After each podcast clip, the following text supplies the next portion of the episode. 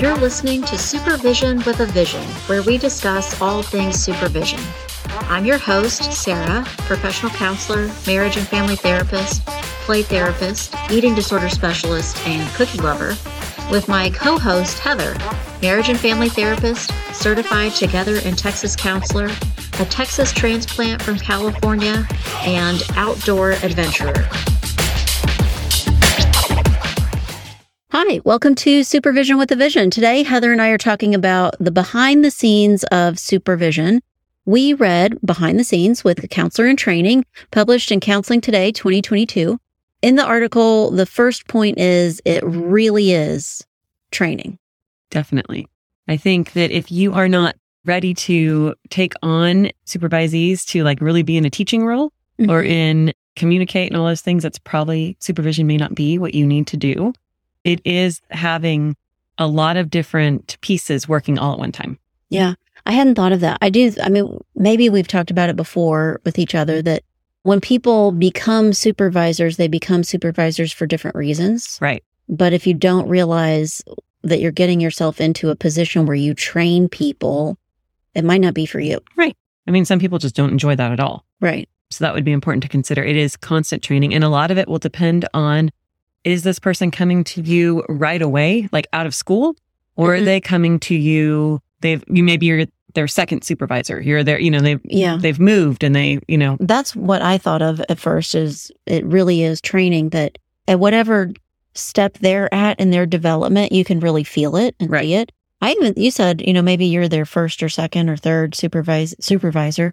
It's really apparent to me when I'm supervising, you know, newly supervising someone who's maybe had one or two others. Okay. And they only know supervision one way. Oh, yeah. That's always tricky. Right. I yeah. think you told me about a, mm-hmm. a supervisee like that. that. Yeah. You started out and you g- gave them your expectations and yeah, they, they, were surprised. They were very surprised. Oh, what? We're talking about all my clients every week? Like they were very, mm-hmm. oh, you want to see my notes? Oh, no one's asked me for notes before.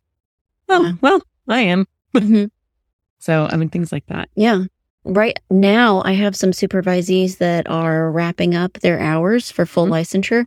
And so working with them feels more collaborative than it does. Right. I'm not every week having to do a lot of teaching. They've learned a lot and they're they're more independent in what they're doing.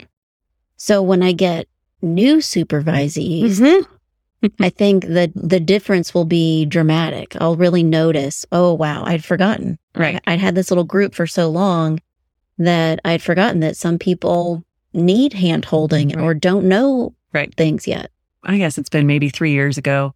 I was at that point where I had, I was in transition. Like someone was finishing hours and I was taking mm-hmm. on someone new. And they called late one night and said, I think that I have to make a CPS report and mm. I want to make sure I'm doing everything right. And I was like, sure, no problem. Let me give you a call back. And in my head, I've talked plenty of people through whether we report or not, and then also like the process of how you report and right. all those things. In my head, this was a 10 minute conversation. Mm-hmm.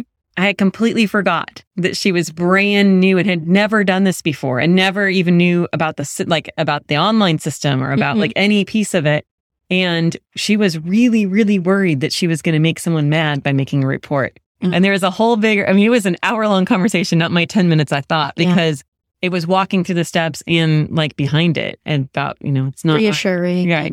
coaching. Right. Much more so than mm-hmm. in my brain, like, yeah, go ahead and make the report. like, okay. Oh, you actually needed more than just right. make the report. I'm trying to think of examples where may I assumed, like you, like I mm-hmm. assumed mm-hmm. that they they've been through this or they know this process. Maybe times where I realized they didn't know what to expect. So they didn't, in counseling, right. in supervision also, but maybe I can think of, I had a supervisee and kind of offhand comment. I, she didn't think that this would be an issue or a mm-hmm. focus of mm-hmm. supervision, mentioned that week to week, she was probably losing more clients than she was getting. Oh, yeah. And because she didn't have experience yet, she didn't have perspective, she thought that that was that very typical. Right. Yeah. So she just mentioned, I think I asked her, well, tell me about this client. Oh, I'm not seeing them anymore. They didn't come back. oh, and, and then, Mhm. you know, there were a couple like Right. that in You're one like, week. "Uh-oh." And I went, How often is that happening? Oh, you know, you know, probably like everybody else, like about 70 or 80%. Oh, okay. Okay. Let's Maybe not- reevaluate. Yeah. But not having perspective, maybe sometimes they don't know what to bring to supervision, what Yeah. questions to ask, or what they're having trouble with because they assume this is how it works Right. or this is how everybody feels. Well, and I think sometimes you're having an experience that may not even be counseling relating. I had a supervisor walk into my office one night where we were leaving at the same time, and his face was like he was in trouble. Mhm. And I was like, okay, what's like what's going on? It was right around the holidays, and we were actually going to be locking up the office for like a while. And I'm like, what's wrong? And he's like, this, and he holds up this basket, and it is a beautifully decorated basket, and it is filled with wine, like five bottles of wine from around the world. Uh-oh. And like, he's like, I don't know how to say no. he just was like frozen with it. And I was like, okay. So he had actually been, he was getting close to the end of his hours, but like it was the first holiday season that he'd Sure. been in this kind of in Yeah. situation in Well, private practice. I mean, that's a good point too. It's training. And yes, you gain experience the longer you do it. But how many times does something happen and you think, well, that's the first time that's ever happened? Right. Okay. Well, No. the new one. Yep. Forever. Right. Yeah. It, it never changes. Yeah. And that's something too to like use in your training. Like it could happen at any point in time. It's not just because they're new or Mhm. because they're Mhm. learning. Mhm. I'm thinking about, I've had a supervisee that maybe like yours, like I looked at her and knew something was not going well. And just, you know, reflecting a tiny bit or asking, like, hey, what's going on? She said, I think I must be really bad at this. Oh, okay. I went, oh, what? Mhm. Well, at first I didn't know what she meant. This. By this. Right. And she said, I just feel like I'm trying really hard and I'm not making the difference I want to make, Mhm. or I can't catch up. Maybe I'm just, I can't handle the things that are involved in this job. Right. And that was a good example of she just didn't have perspective because I had to really work to ask the right questions to get the information from What her. was actually or- wrong. Yeah. yeah. And once she described what she was having a hard time with, I was able to give her feedback that no, this expectation is unreasonable. Right. You're I don't I don't know how well you would do if you had reasonable expectations, but something that's causing you a problem right now is that no, you certainly can't see, I don't know, it was some really big number. You can't see 40 clients a week. Right. And think That's this not possible. Right. So it really is training. hmm All the Um, time. Yeah. The second point in the article was that you don't get any time off. hmm What are your thoughts on that? Do you get time off as a supervisor? I think you can. I mean, it depends on who your supervisees are. Like if they're mine right now, I have one working in a clinic setting and one working private practice, but they don't work weekends. Mhm. And so I don't really, I like, you know, once the day is finished on Friday, pretty much I do get a break until Yeah. Monday morning. Mhm. But that doesn't, that's just for my supervision part of my, you know, world. Like that doesn't mean that something couldn't pop up with one of their clients over the weekend, Mm-hmm. but more than likely it doesn't. Mm-hmm. I, now I have had supervisees that worked unusual hours or weekends, and then I do feel like I need to be available to what they have going Right. on within reason. Right. So they know, okay, if it's a weekend, if I'm going out of town, I'm going to tell them. Right. And that still means that I'll be available, but it might make mean it takes me longer to get back to you. Right. Or late at night, I'm pretty good, but I also sleep really well. So I might not wake up if it's a Mhm. weird hour late at night. Mhm. So I think when I'm explaining that to my supervisees, I'm also trying to give them a lesson on boundaries. Right. Exactly. That When you're on your own and you have clients that call on at a weird time on a weekend Right. or something like that, that it would be appropriate for them to also say, no, I'm with my kids right now at the park. And so I can't take a phone call like Right. that. Right. And doesn't mean that you don't ever get back to them, but within reason, you have some limits for Right. yourself. One time I had, this was not a supervisee, but a client. And I think he did this two or three times. He would call in the afternoon on a weekend Mm. and leave a message. And his message would always sound like, I need you to call me back right now. Right. Some version of Right. and I think the first two times I didn't call back on the weekend. I waited Mhm. until Monday. But maybe the first time was like the afternoon on a Sunday. So it Okay. wasn't a very Right. long wait until the next morning. I think the last time it happened, I remember I was actually out to brunch with friends. And so we had mimosas. Right. And you're like, mm, well, Right. Well, exactly. I'm not picking up the, that phone call. But this client was, I think he had just turned 21. Maybe he was 22. But when I saw him on Monday, I said, Hey, I got your phone call. It sounded urgent, but I was with friends Mhm. and we were actually at brunch and I had a mimosa. So there was absolutely no way right. that I was going to answer that phone call. And he actually started to say that he was upset by that. And I said, stop and think about what you're saying. How upset or how would you have felt had I actually picked up the phone Right. And you could tell that I was in a busy place with noise around me? And maybe you could tell in my voice that I'd had a drink. Mhm. That stopped him. He went, Okay, I got you. You made your point. That's a good point.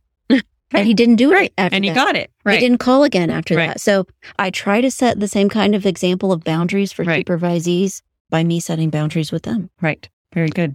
Okay, the last point in our article is be prepared to be called out on your own stuff. I mean, but it can be good. Mm-hmm. It doesn't always mean bad. Mhm. I think, especially with interns and supervisees are learning, right? They they're fresh out of school. They maybe are fr- up to date on something that I haven't done a continuing True. education for yet, or I haven't, or they might be like, oh, well, that rule changed and now we're supposed to do it this way. Oh, okay. I envision, or it may it brings up this feeling of like the five year old says, "Mommy said Right. a curse word," or you Right. know that Right. you're like, "Ugh, "Yes." Yes, that happened. Okay. Mm. So have you had supervisees call you out, and does it feel like that to you? Like, "Mommy just said a curse A word." little bit. I mean, a little bit. Depends on what it is. Sometimes I just go, okay, yeah. And other times I'm like, oh, how did I miss that? Like, Mhm. that was silly. I actually had one when we were during lockdown, we were all doing virtual everything. Mhm. And one of my supervisees side messaged me and said, Hey, just so you know, you really need to put your pronouns in your, Oh, and I was like, oh, oh, okay. And like, it made sense. yeah. But again, we were like on the call, we like finished the call, like all that. And like, I didn't do it right away.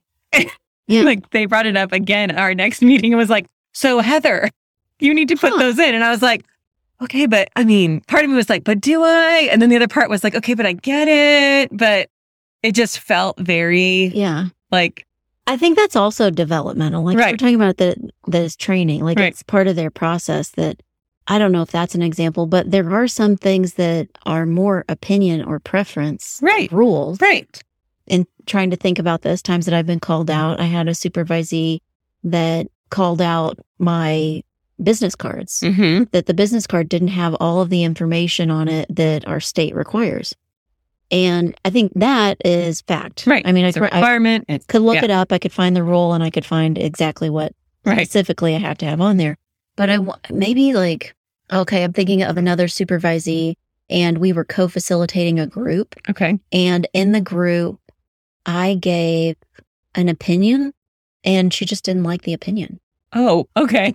You could tell, I mean, she, she was having a hard time. So she felt strongly about what I'd said. Mhm. She turned red. She got tearful. We barely made it out of the group before she was telling me that that what I'd said was wrong and that and that she felt like I needed to apologize to the group. Oh, wow. Okay.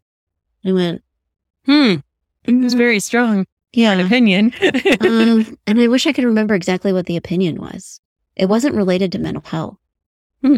Which also Even felt so. like Yeah. right. And I thought mm, if I'd made an opinion maybe about like a specific diagnosis right. or Right. an opinion about a medication that Right, that's someone in the group was taking, Right. But this was like an opinion about a preference. right. And you're like, oh, okay. So I did stop and think about it though, which Yeah. I think is uh, like That's you said. Yeah. You said there's it doesn't always mean it's a bad thing. There there's value in it. That I did stop and reflect and think, what impact does it have that I gave an opinion? The opinion might affect somebody negatively. It might, in some cases, make me like genuine Mhm. or relatable. Right. But in the same way that it could do that, it could do the opposite. Sure. So I did stop and think about it, but I did also think, I don't know. I, I mean, no one else in the group at all seemed put off except for her. Right. I think in the end, I said, I apologized to her Mhm. And said, I don't know that it's necessary for the group. Right. They It- seemed unaffected. right. And why would we bring affected. something up that wasn't going to Right. cause more dynamic? Right. So then I think we did spend time talking about why it was so Yep. surprising to her. Right. I mean, I think that's part of this whole being prepared to be called out Mhm. is when, and sometimes just asking a question, right? Uh, we are supposed to know the answer, Mhm. but there's plenty of times that I'm like, I have to look that up. I don't actually know. Mhm. Let me read what the board says on that and I'll get back to you because there are things that change in the board Right. or there's things that like just hasn't crossed Yeah. my mind before. What about, I feel like my supervisees do this to me. They'll mention something and they, with kind of like the appreciation for me, like, Sarah knows everything. Oh yeah. Like you're Yeah. So they'll say, Have you heard of ABCD right. And you're like, "Mm, training? And I'm like, nope. No, I Mhm. haven't. Or the ABCD Right. model of hmm fixing kids. And I'm like, I haven't heard of that one. Tell me all about it. Yeah.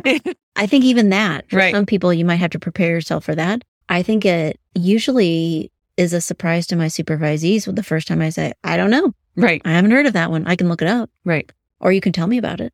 That they kind of go, What? How do you, you don't know about that one? So I, I use that too. And I say, I don't know. I, I'll have to look it up for my newer, like greener supervisees. But if it's someone about to launch into their own thing and they've like been with me a long time, I'm like, I don't know. What does the board say? Like, I won't do the work for them because that is Oh, no, part of it. You know, like, well, go look that up. Are you allowed to write a letter for that? I don't know. Go check it out. Mm-hmm.